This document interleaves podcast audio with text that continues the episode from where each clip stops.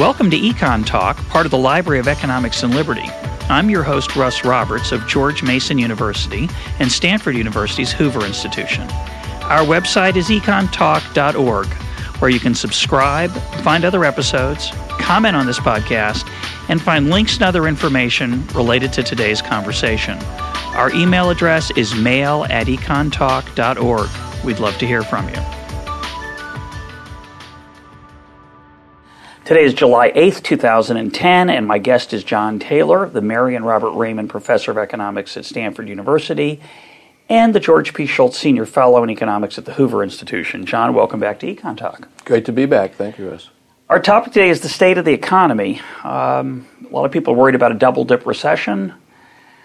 It's, the economy appears to be, quote, losing steam, a metaphor I always find annoying, that as if it's some great engine that has to be stoked constantly.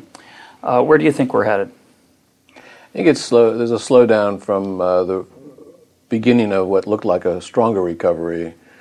Uh, the last year, we growth went down from five six to two seven. Uh, first quarter this year. So it seems to me it's a slowdown. I don't see another uh, recession unless there's a big shock of some kind, some kind of a shock.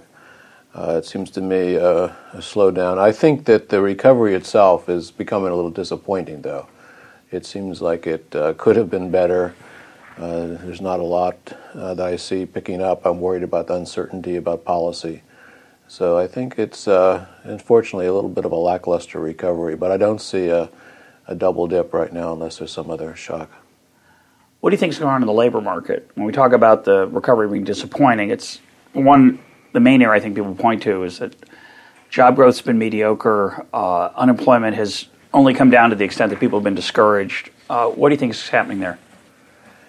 Well, I think partly it's the it's the slow of the slowness of the recovery. It's it's the uh, you know when you're getting growth of two and a half three percent, that's not much faster than the potential of the economy and the growth of the labor force at this point. So the thing is, you need to have more growth than that to get the unemployment down when it gets so high. So I think partly it's that, but it's also this uh, factor that we've seen in a lot of the recent uh, recessions. It's the lagging of job growth. It's it's coming slow. I think in this case, you've got some other factors. We're debating the unemployment compensation continuing its length, so I think this dis- sometimes discourages. I think also there's in this case, since it's the, it's been uh, a big recession compared to what we have had for the last 25 years, even longer, that people have used this opportunity to make some force adjustments in their workforce. Yeah. See that at uh, here at Stanford, see it at private firms, and so that means it's a little hard to come back rapidly to, to some of those jobs. So I think that's a little different this time. I want to talk about two issues related to the labor market, uh, and then we'll turn to some policy questions. What do you think of this argument about productivity uh, and its behavior over the over the business cycle? Some have argued that part of the reason that job growth's been so sluggish is that productivity growth's been so spectacular, uh, which is unusual. Uh, that we need to. Uh, it's harder to add jobs because firms are getting so much out of their existing workforce they don't have the demand for workers that they normally have. Do you think there's anything to that argument? No, I really. This, it? it's, an, it's an old argument. People say that you high productivity means lower job growth. I, I don't see that. It seems to me high productivity is a, is a benefit. You get more for a given amount of work, and that's uh, people demand the product. So I don't really see that as something that's you know maybe short term now and then it can have some effects, but the longer term it seems to me any reasonable time period, that's not something that discourages employment. It's, that's, those are decisions to hire workers. They're, in fact, they're more productive when productivity is higher. So they're, for a given real wage, there's more opportunity to hire workers. Is it true that productivity has been growing over over this over the last couple of years, though, during the recession and, and the aftermath?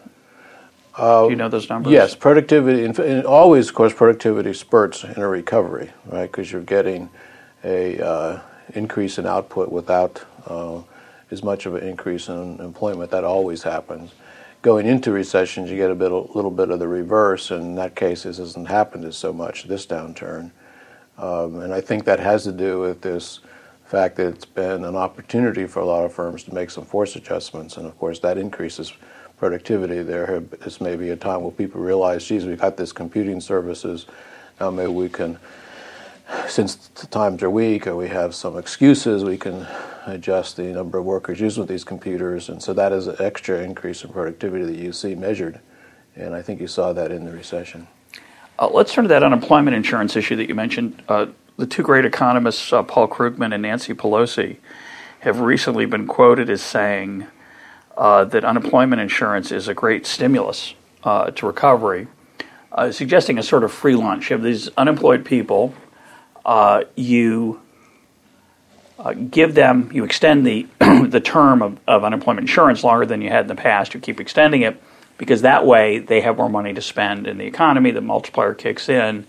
And so not only do you ameliorate their pain and suffering, which everybody's in favor of, but you also uh, enhance the, the growth of the economy. Uh, in all seriousness, that argument has been advanced by, by Paul Krugman, and mm-hmm. Nancy Pelosi did latch onto it um, as a, uh, a, which I think she called a win-win. Um, what do you think is going on there? no, I don't, I don't think that's uh, the correct argument.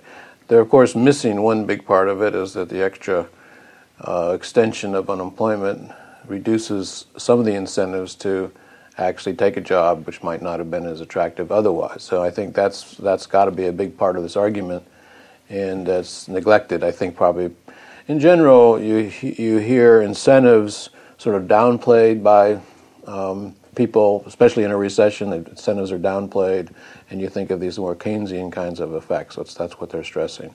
Seems to me that's a mistake, and even in bad times, you have huge amounts of incentives that are affected by public policy. In fact, you know, we saw that in some of the things like cash for clunkers, huge incentive effects to buy early, and then it just plummeted later, first-time home buyers. So, so those incentive effects are there, and I think that's very strong in the case of unemployment. Uh, benefits.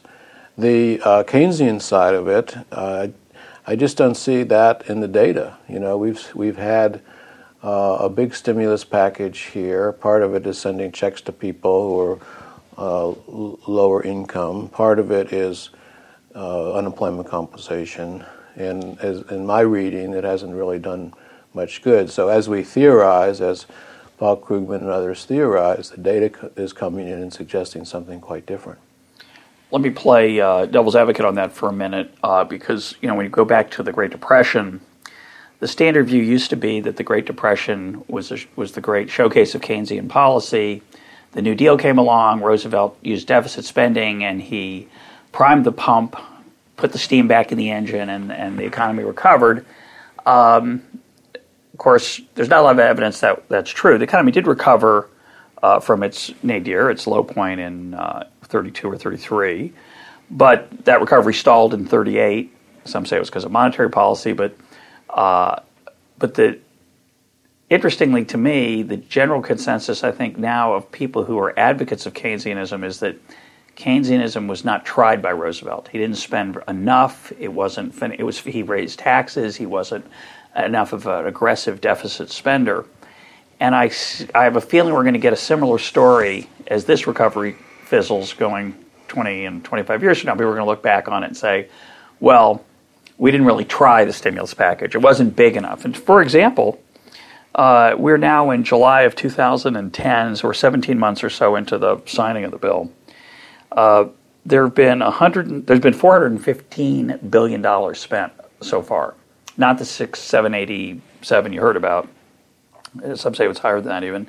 Of that 415, 163 billion were tax rebates, which for Keynesians is still stimulus. You and I are skeptical of it. Uh, there was only 252 billion of direct spending so far, and only 14 billion of that, by the way, was Department of Transportation spending. So five percent was what infrastructure. Might, yeah, uh, which is not the sort of way it's it's portrayed. So, should that have had an effect? That amount of spending? Um, is there any case for the the Keynesian argument that we've got to do more, we didn't do enough, it was just a small amount? Well, it didn't have much effect, that's for sure. Part of it because it was small. It's always amazing how small it was. But I think you have to realize that was that's the reality. That's what happened. That's that's what we get from this program. It's not like you can wave a, a magic wand and have everything spent in the first two months. You have the reality of environmental permits and reality of people don't want the project here, they want it somewhere else, and that delays uh, the spending. So that's that's the reality. I think, though, that if you just look at the numbers, the both the downturn for that and the upturn is this private investment. I mean, a lot of inventory investment, private investment, discouraged in the panic, and then picking up, realizing things weren't so bad. So I don't, even if it's um, a small amount, I see that small amount as having a relatively insignificant effect, especially when you include these transfer payments, uh, rebates, or whatever you call them. They just really have not. If you can look at the numbers and see that they have not jump started consumption as has been advertised. So I think it's one of the problems with this whole discussion that people are having on both sides is in many respects it's it's a theoretical argument. We're using our theory, which is good, but in the meantime we have all this data, and that's that's it's good you're bringing these figures out, and the data seems to me to show it's not working, and so doing more of it is bad. Plus, and and I think many other countries around the world are realizing this. Plus, uh, there's some there are some real negatives. There are there is the increased debt there is the increased expectation of higher taxes to pay for it. And those are definitely drags. We have those in some of our models. Models I use have those factors, uh, and they're now they're coming home to roost already. So, do you think? Let's talk about that. Let's step back from the current mess for a minute and, talk about that empirical question. Do you think we have anything remotely reliable uh, that we know or understand about what we call crowding out uh, expectations of to a lot of people, it's just obviously true that if you give people money and they spend it, it stimulates. They ignore the fact that they often don't spend it. They ignore the fact that other spending might go down in the face of that spending. And so, one of those issues that's a crowding out phenomenon. The argument would be, well, when people are worried about those future higher taxes, they are going to be more conservative, more prudent, uh, and spend less. Uh, do we know anything about the magnitude of that, or, or the? You know, we, we, talked earlier about incentives. Uh, those of us who are less interventionist tend to argue that, that there's those incentives are strong. Empirically, is there much evidence that people take those effects into account when they make their own decisions? Well, on the micro side, there's lots of evidence, but don't you think you should just point to a couple of these uh, natural experiments we've had? The cash for clunkers, huge incentive effects. You can see that right there in the numbers, micro, macro. First time home buyers, huge incentive effects. So it's not like it's not out there. Um, so I'd say that's a different of a different nature than saying if we spend 780 billion over the next three or four years, your taxes are going to be higher. Uh, if you're in the 60% of the American populace that pays income taxes, uh, your income taxes are going to be higher, and therefore you're going to respond to that spending program by cutting back. Is that is there? Do we have any evidence on that? Well, we have direct evidence that higher taxes discourage um, anything that's taxed. So I think the link that you're looking for is what evidence do we have that links people's expectations yeah. of future deficits to that, and there it's necessarily weak. You don't have, you just have to go with what you know will affect the behavior, which is the tax increase. And um, just common sense says that the higher taxes are going to come in the future, uh, which actually you can see that's on the books right now, by the way, uh, unless the Congress makes some changes. So I think it definitely is affecting people's behavior, but you don't have the, you know, expectations are uh, harder to measure, so I don't think the evidence is as strong. Let's go and let's go back to the private investment point. Talk, elaborate on that. What, what happened to private investment over the last few years? That's uh, and what do you think explains it? Well, first, if you look at the this recession and the recovery, uh, GDP growth declined a lot, a uh, couple couple three quarters, and then it's flattened out. It increased a lot, and it's it's stabilized. And so yeah, there's a huge dip. That's the recession. You can look at the different components of GDP, consumption, investment, etc., and see to what extent some of those are more important. When you do that, the by far the biggest is investment. So uh, the idea is firms were quite uh, frightened, not only in the United States but globally. So they cut back on their investment. Their sales dropped, so they also cut back on inventory investment. It was actually very rapid around the world.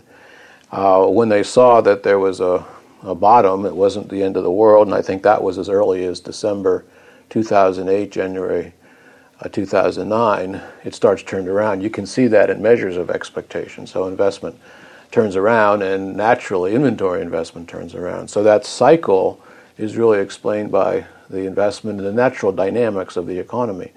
You superimpose onto that the various actions, the stimulus package, cash for clunkers, first-time home buyers, and you see little blips and ripples, but it's this main trajectory is the private economy recovering, and of course now the recovery is slowing.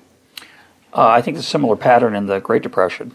Um, enormous decrease in private investment, mm-hmm. and then it stagnated actually in the face of um, what uh, some folks call regime uncertainty, the mm-hmm. all the chaos of the rule changes and the policy changes. Do we see any evidence of a loss of con- or an uncertainty about the future uh, on the part of private investment, or is it pretty much recovered steadily since that? Well, bottom? private investment, as the pause has occurred, as you've gone from 5.6% to 2.7% for the first quarter, the same investment, you see investment rising and then, and then slowing down. There's no question. That's, that's part of my story. It's largely investment driven. The reasons for that, uh, it's not completely clear. I emphasize a lot the same things you mentioned uh, in the Great Depression's uncertainty about policy, because you do have, first of all, this debt is increasing in ways that uh, we haven't seen it before. It's projected by the CBO to be 947% of GDP uh, if we don't make a correction. Um, and people, that's an, there's an inconsistency that can't stand. Something's got to give. Right. Right. That's, not a, that's a, not a forecast. That's just a a warning flag. it's it's it's the implication of current yeah. policy. So either current policy has to change, or there's some other kind of a disaster that that resolves the inconsistency. The disaster could be a hyperinflation. Disaster could be the U.S. Uh, doesn't pay its debt, which in this case is enormous harm to the country. So those are the disaster scenarios. The hope is that you get the policy correction, but people don't see that playing out. It's still not there yet. There's still not. Uh, nobody's articulating that strategy. So I think that's one of the biggest uncertainties. And of course, people worry about that it's part of the resolution is going to be tax increases, and, and that, of course, for the economy is a negative. So there's that uncertainty. Plus, you have um, a regulatory reform on the financial side, which is very complex and um, and it's going to be left to the regulators to implement. Regulators who were quite disappointing during the crisis itself, and so that's another element of uncertainty. Healthcare, health, and then you have healthcare, of course, which is also is already out there. How that's going to right. So, uh, so there's a lot. People still talking about uh, environmental legislation, uh, thinking about, and then I, I would say to add to this, there's to me, worries about just the general rule of law. You've got um, you had this intervention with the automobile companies. Now you're having the strange kind of interventions with BP and the putting them the money aside to be allocated by government officials. So there's a lot of things there that I think. Um, if you're thinking about how, I think the rule of law has been so important for the United States and for our um, economic system that if we start to lose that, it could have effects which we, which could be pretty bad. May yeah. not be instantaneous; it might erode over time. Uh, let's turn to monetary policy. Um, what do you think the Fed? Well, let's let me start back. Try to just help me understand what the Fed's been doing uh, over the last, say, six months and what do you think uh, they ought to be doing? Well, they've got the interest rate down to the bare minimum. That's pretty obvious, and that it came down back in um, December of 2008. So it's a, it's a it's been sitting time. there at a quarter, I think, there. right? A quarter of a percent between zero and, and a quarter. The federal average, funds rate. Uh, average, that's the federal funds rate between zero and a quarter. Uh, and, and long rates have actually come down rather than up recently because of think it's sort of a flight to safety to some extent from concerns about what's going on in Europe. But the um, the other big thing about monetary policy is, especially in the last year and a half, the major purchases of mortgages uh, by the Fed through mortgage-backed securities, and that's uh, blown up their balance sheet. In order to buy those securities, they have to effectively print money, which uh, electronically they just credit the bank's balance sheets with, res- with deposits at the Fed, so-called reserves. So their balance sheet uh, in the technical lingo has uh, really exploded, and it really has to come down uh, if they're going to take control of monetary policy at some point. So that's and I, and I don't think that those purchases of mortgages have been very effective. We're just empirical work is just proceeding. We did some uh, work here on that at um, at Hoover and at Stanford, trying to estimate the impacts and find that it's been a very small impact on the mortgage market. But in the meantime, it's changed the monetary policy um, in a way that's somewhat worrisome to me. That's more like fiscal policy or credit allocation policy, not monetary policy, classically defined, where you're controlling money growth to keep the economy stable and inflation low. And so it raises questions about independence of the Fed. Uh, Congress, have, of course, has, has, raised a lot of those questions because of these actions. It's added to all the things done uh, in the worst of the crisis, the bailouts of certain firms with Federal Reserve funds. And so I, I really think the Fed should get back to, I call it the framework that worked uh, before all this began, do that as soon as possible. How would it do that, though, given, I think the balance sheet's about 2 trillion? They hold a massive amount yes. of these mortgage-backed securities, some of which they've purchased from banks, and others they are if I understand it correctly, and I find it remarkably opaque, which is depressing, mm-hmm. they're basically funding the mortgage market through Fannie and Freddie. Fannie and Freddie are used to be quasi public, quasi private, whatever you want to call it. They were take, put into conservatorship in September of 2008, and since then they continue to operate, holding interest rates artificially low, or I don't know how artificial it is now in this environment, but they're getting their funds effectively through the government, right? Isn't the Fed simply acquiring all the mortgages that they're well, backing? Uh, it had been doing that. It, it, bought a trillion and a quarter of the mortgage-backed securities, eh, but they stopped in, Feb- in April of this year. Okay. So they're not buying them anymore.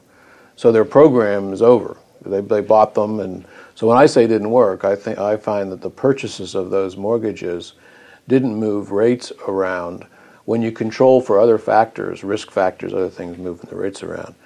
So, well, I think they could sell those mortgage-backed securities. Um, if they do it in a gradual way, then other people will buy the securities. I think the bank, of course, the banks have lots of reserves with which to buy uh, longer-term securities.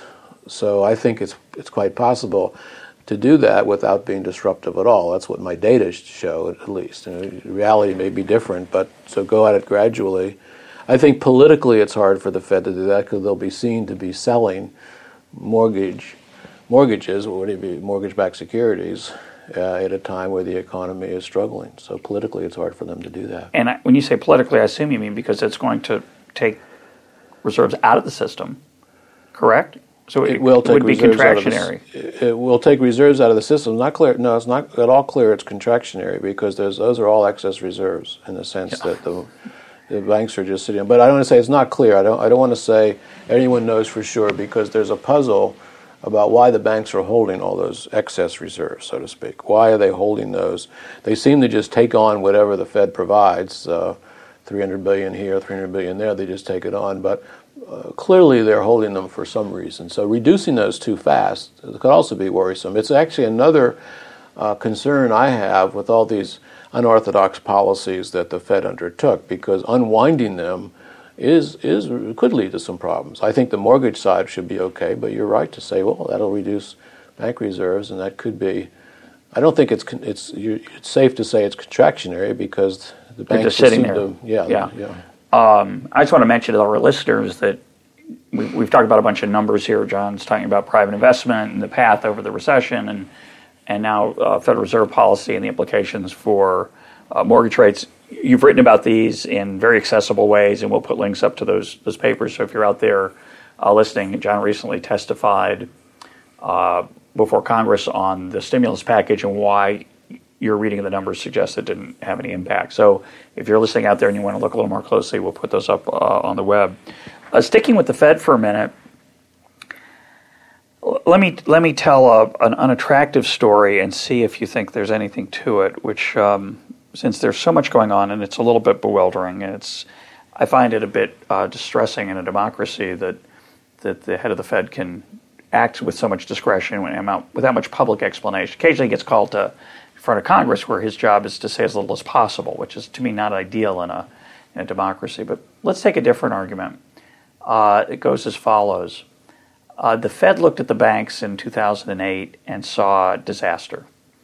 Uh, they kept that quiet. They said, well, some banks are healthy, some aren't. We'll make everybody uh, take uh, TARP money because we don't want to, even though there are many firms that are solvent, totally fine, who've been prudent, uh, we don't want to put the imprudent firms at risk because we could have a catastrophic set of, of, of bankruptcies.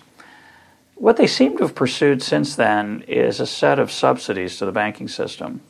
So the purchases of mortgage-backed securities, you know, they were on the books at a certain level at those banks. Uh, they were probably not correct, the level that was they were marked to. So the Fed basically bought those and gave them a goodie. Uh, the Fed continues to, today to pay a quarter of a percent of interest on reserves, which is a historically unprecedented, I think, policy which encourages banks to keep their money at the Fed and just receive that nice flow, which is a subsidy from me to them, I think. And, and so it's to me, unless I'm missing something here, this is either a really nasty political uh, payoff, or it's a desperation move to hide the ins- insolvency of this sector that could have catastrophic impacts. Uh, what, what do you think of that story? It's definitely uh, part of the reason for this is to help the banks to to if you have a very low interest rate um, that they can borrow money at in the, in the, federal funds market held low by the Fed, uh, then they can lend at higher rates. So that helps bank profitability. There's no question about it. Uh, the interest on um, reserves held at the Fed, deposits held at the Fed, is a quarter of a percent. And the paying interest on reserves is what's uh, unprecedented. Just started uh, right before the panic began, and it was originally higher and it came down. So the reason the Fed is doing that, and I agree it could be zero, be, be just as healthy if it were zero. The reason they're doing that is they want to be able to control the interest rate, even if there's a lot of excess money in the economy. Okay, so now there's a lot of excess we'll call it excess reserves in the banks. So there's so much that that's why they drive the interest rate down to zero. But in addition, the Fed can affect the interest rate by by setting the interest it pays on the reserves that banks hold with it. So there's sort of two different instruments. Since they don't want to reduce the money supply, don't want to reduce those reserves for various reasons. They want to be able to raise the interest rate when they have to so they're holding that rate there so that when they when and if they have to raise interest rates, they'll be able to do it by paying interest on reserves. It could be zero now. There's no question. At this point, it would be just so close to zero anyway. Because it'd be zero. But I think they're holding it there so that when the time comes, they'll be able to raise it. But why would they want, other than to help banks' balance sheets, again for either political reasons, unattractive public choice reasons?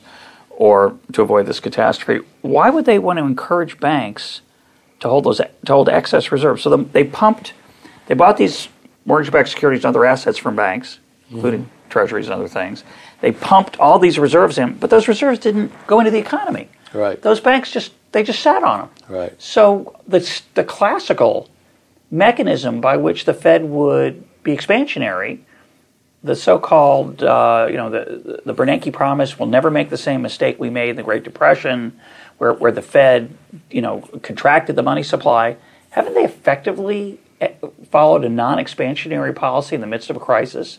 Or to put it another way, if they hadn't been paying uh, interest on those reserves, would banks have been more encouraged to do something productive with it?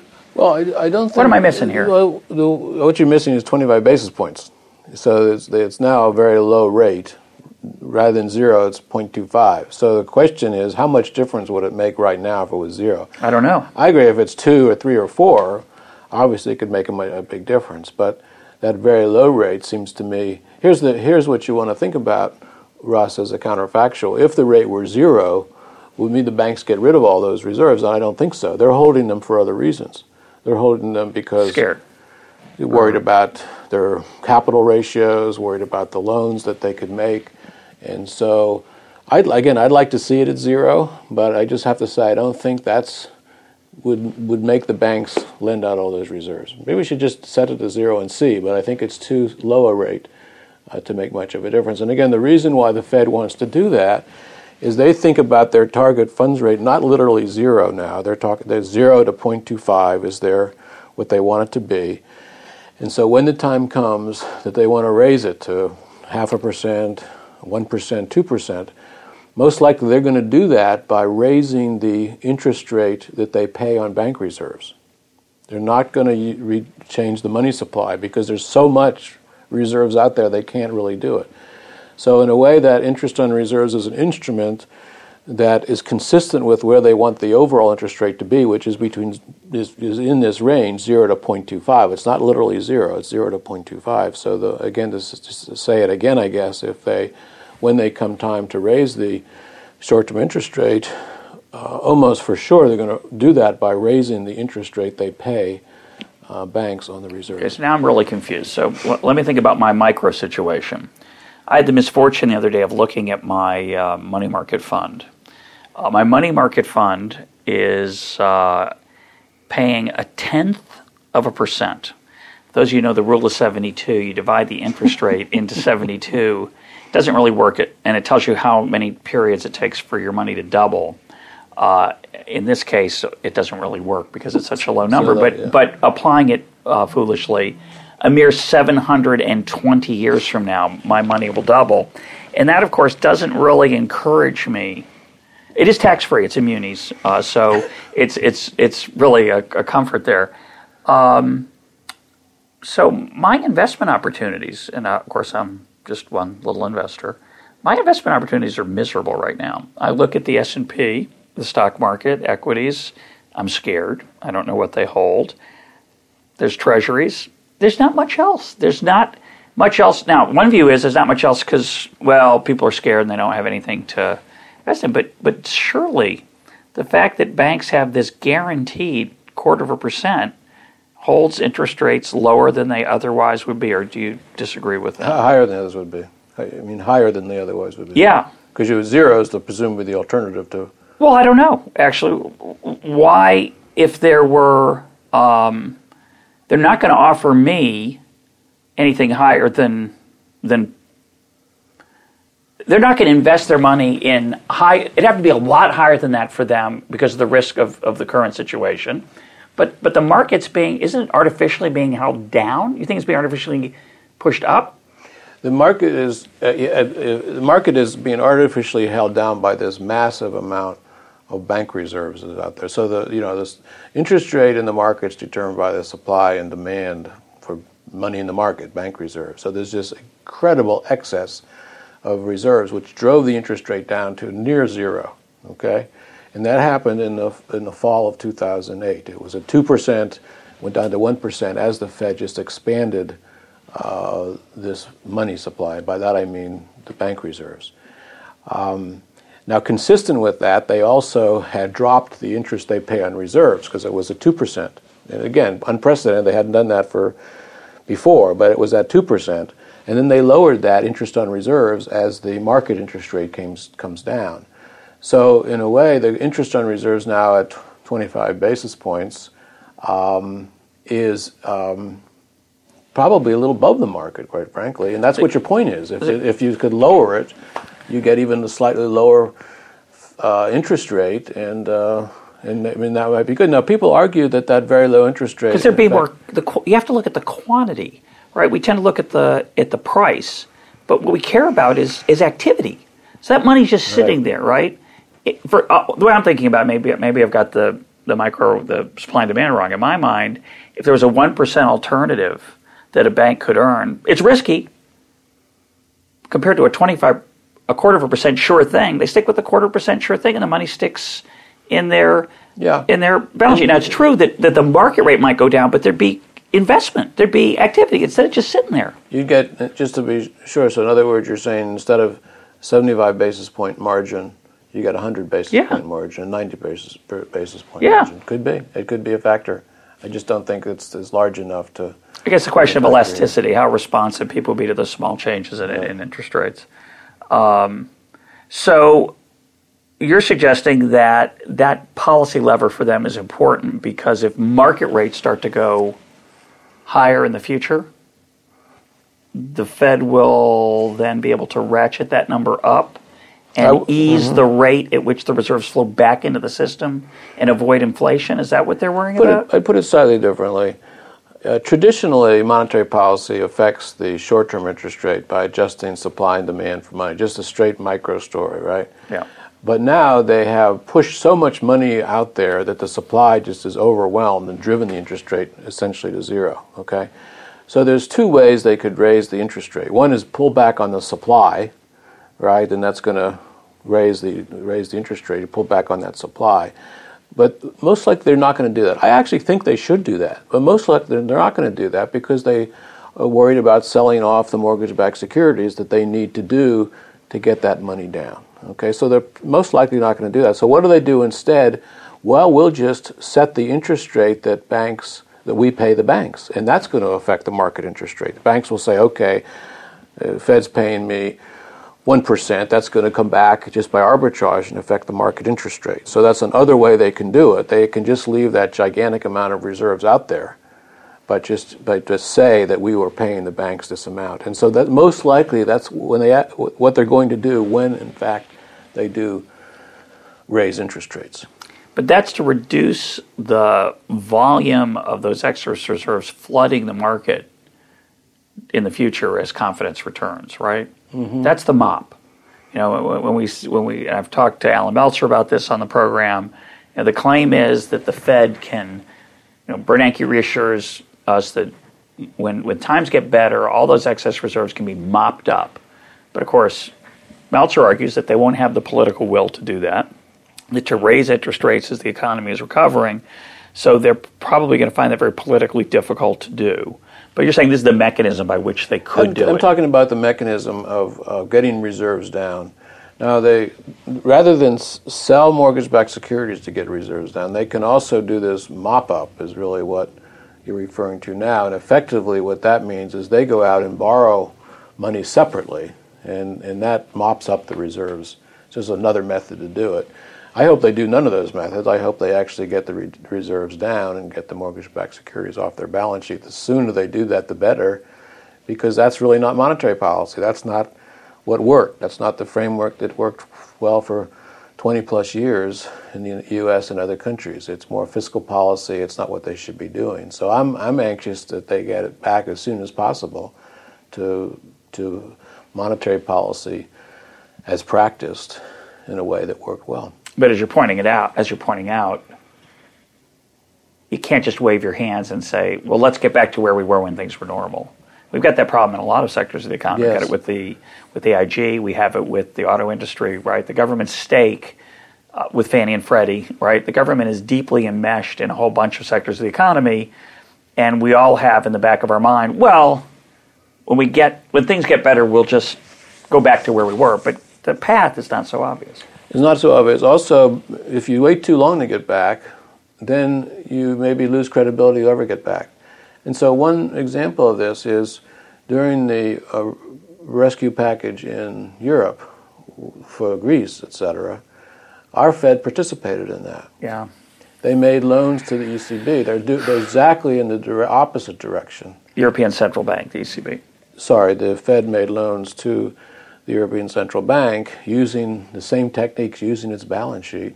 So when in exactly in the reverse direction uh, that we're hoping, it wasn't. It was was not an exit strategy. It was staying into this unorthodox policy. So that's what you worry about. You know, if you leave those mortgage-backed securities on your books, then hey, maybe the mortgage market gets weak next year, and you start buying a lot more of these things, and then monetary policy becomes forever intertwined with fiscal policy.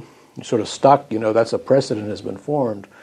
So I actually tend to think there's lots of reasons why we should do this more quickly than otherwise. The economy is not going to be hurt by it. So get back to normal as soon as possible and establish that's what we want to do. That worked. That was good policy. Instead of in this never never land here of unorthodox policy and say, well, it's going to take a while to get out of it. But if Ben Bernanke were sitting here, um, wouldn't he say that in the fall of 2008, I didn't have a choice. I'd lo- I was out of ammunition. The only thing left was what occasionally gets euphemistically called quantitative easing, which is simply the acquisition of other assets. That that that the at the time when people said the Fed's impotent, it can't do anything, it's pushing on a string. No, it could go and buy these mortgage backed securities. So, what might it have done differently at that point uh, that would have avoided this unwinding problem? I'd say, first of all, this ability to go in and help certain firms, help certain sectors, not help, help other firms and not other sectors, is I think really was the major problem in the crisis. The panic, let me put it that way.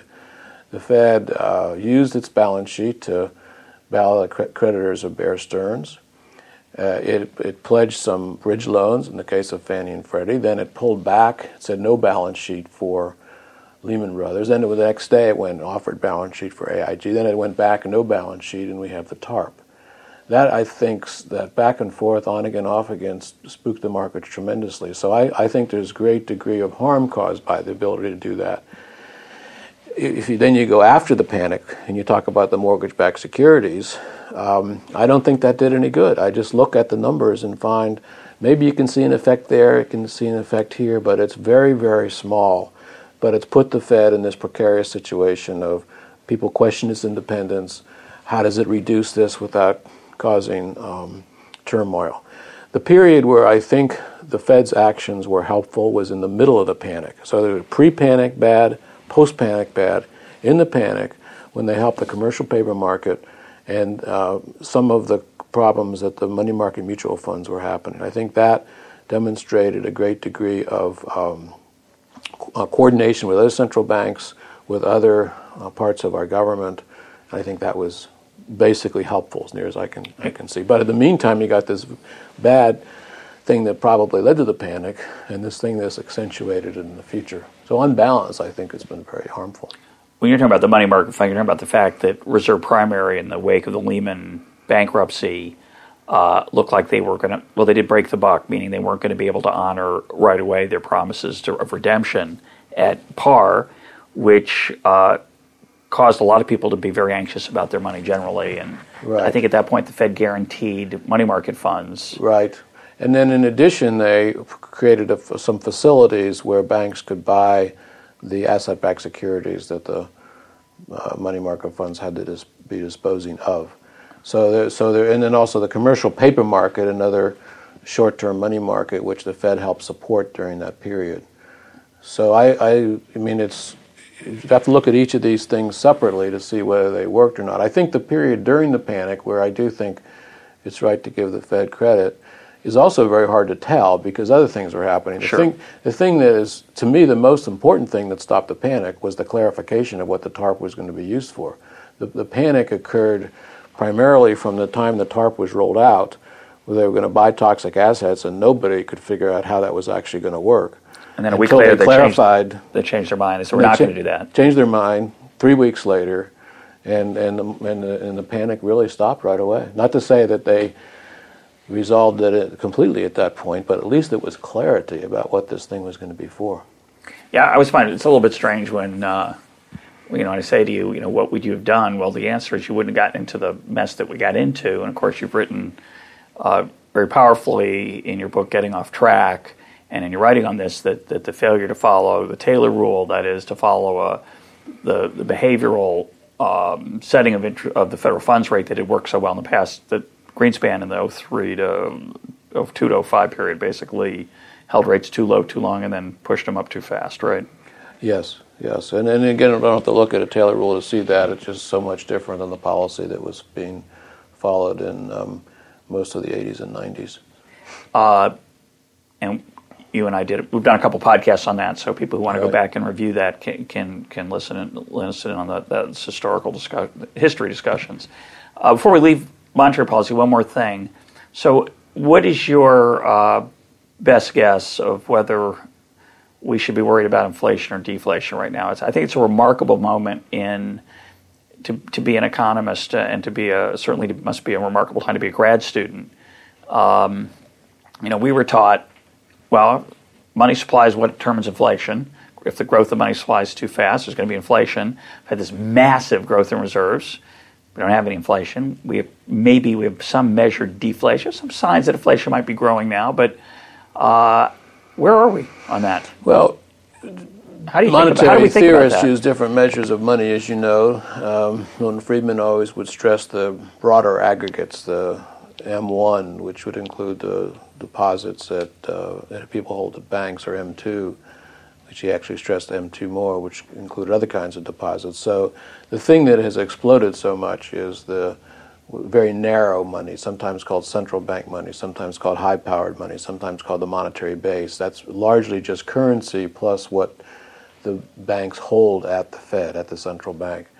So, because of the relationship between that narrow money and the broad money has changed, we really haven't had a massive explosion of the broad money. So, I think it's consistent with uh, the monetary um, uh, theories.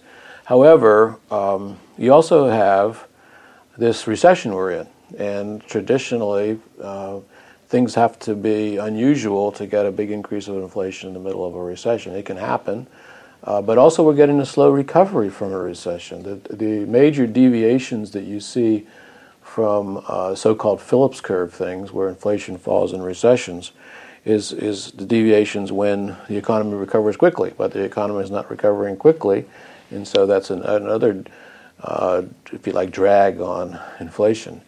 But I would say that this goes back to this inconsistency uh, in the future. There's a large amount of narrow money will eventually get translated into more broad money as banks start lending.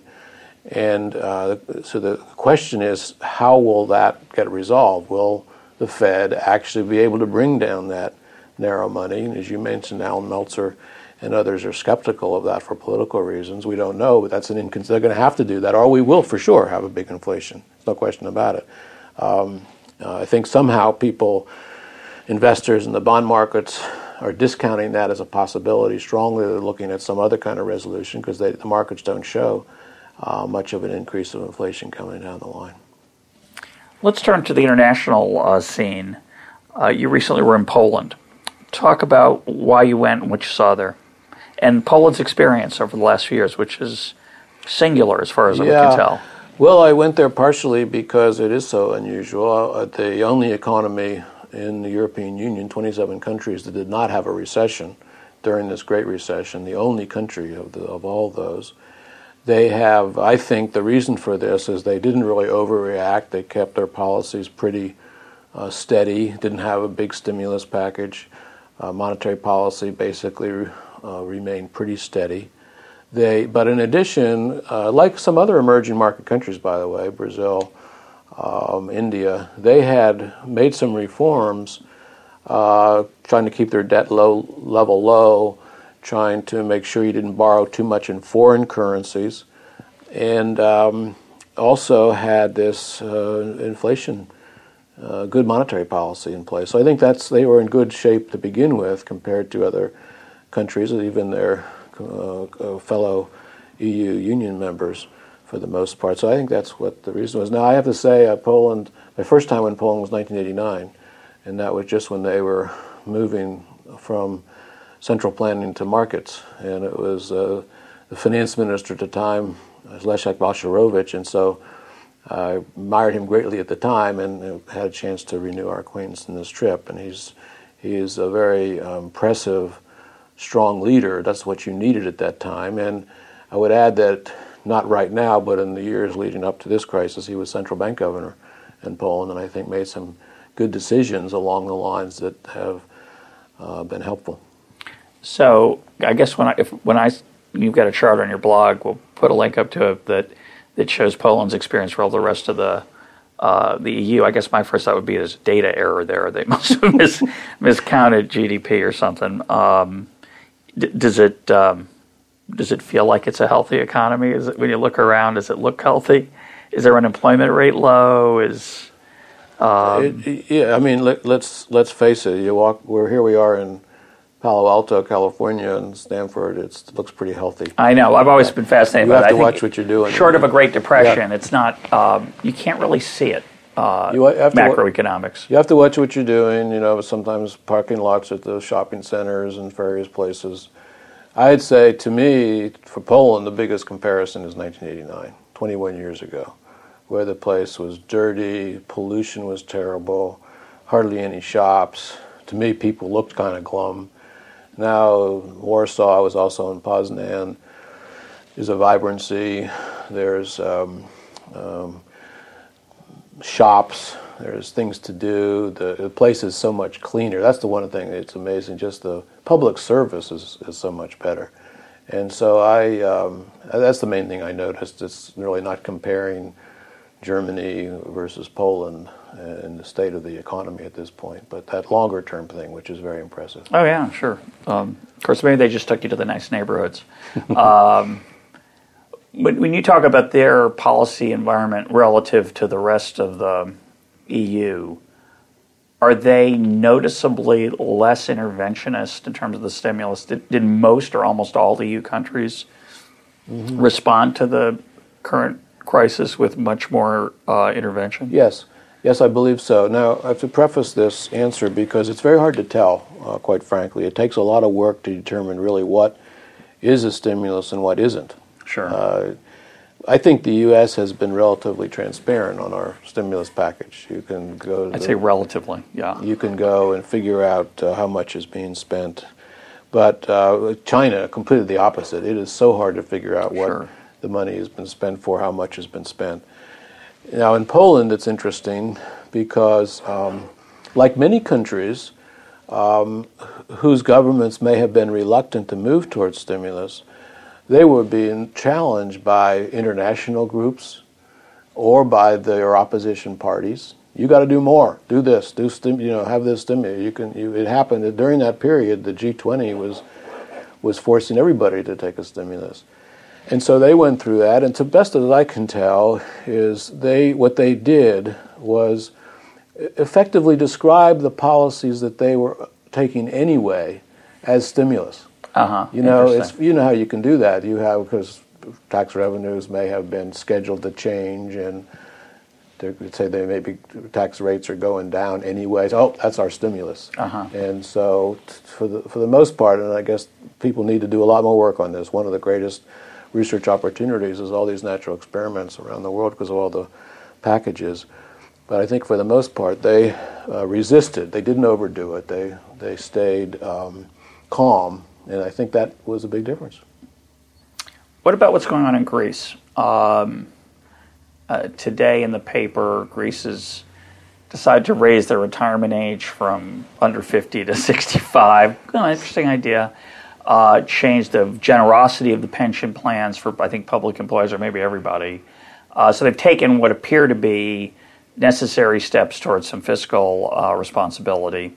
Uh, I don't think it's fully passed yet, it hasn't quite made it into law, uh, but it seems to be a, a, big change for them, and maybe they'll get out of this. Um, but a lot of people are are pointing to our longer run situation, particularly with respect to entitlements, Medicare and, and Social Security particularly, as the Greece is a bit of a, a wake up call for us. Others say that's ridiculous. We're, we have we're nothing like them. We don't we don't have the same uh, fragility in capital markets that they have. Our ability to borrow is always going to be strong, et cetera. Do you think there's any, what lessons do you learn from what's happened in Greece for us?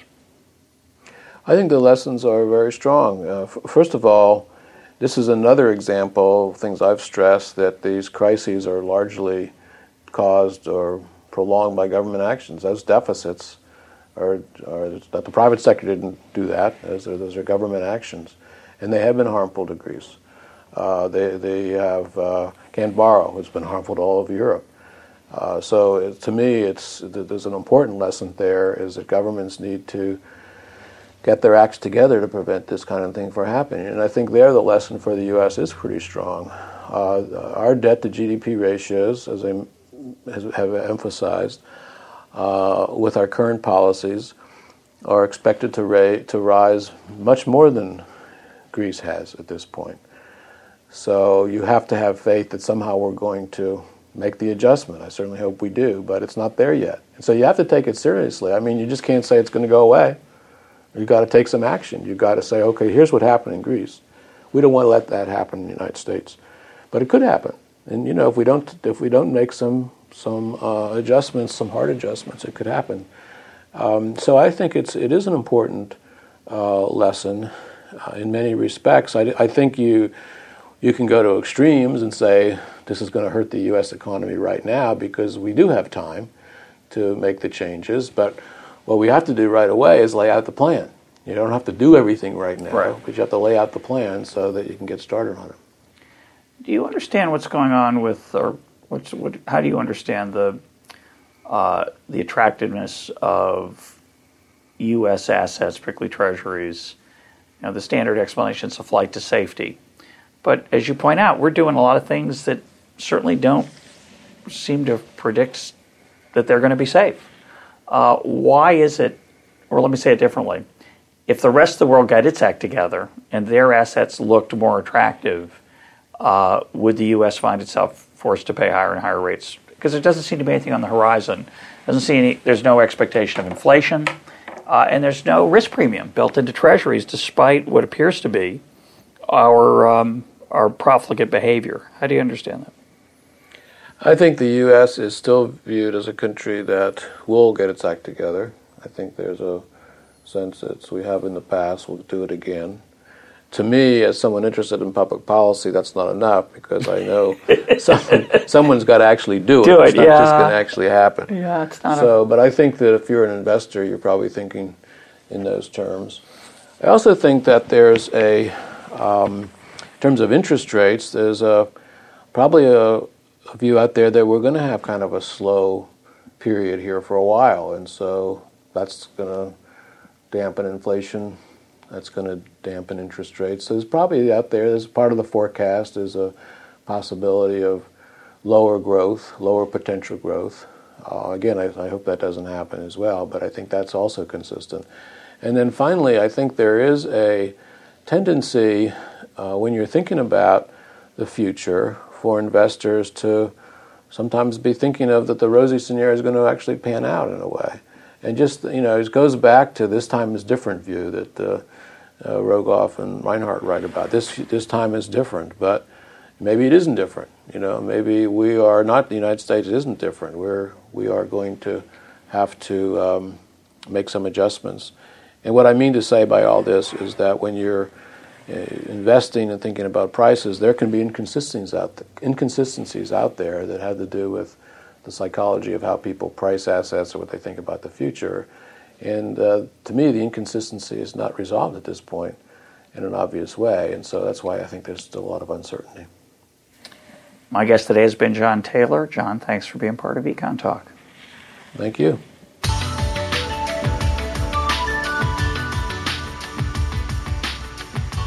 This is Econ Talk, part of the Library of Economics and Liberty. For more Econ Talk, go to econtalk.org, where you can also comment on today's podcast and find links and readings related to today's conversation. The sound engineer for Econ Talk is Rich Goyette. I'm your host, Russ Roberts. Thanks for listening. Talk to you on Monday.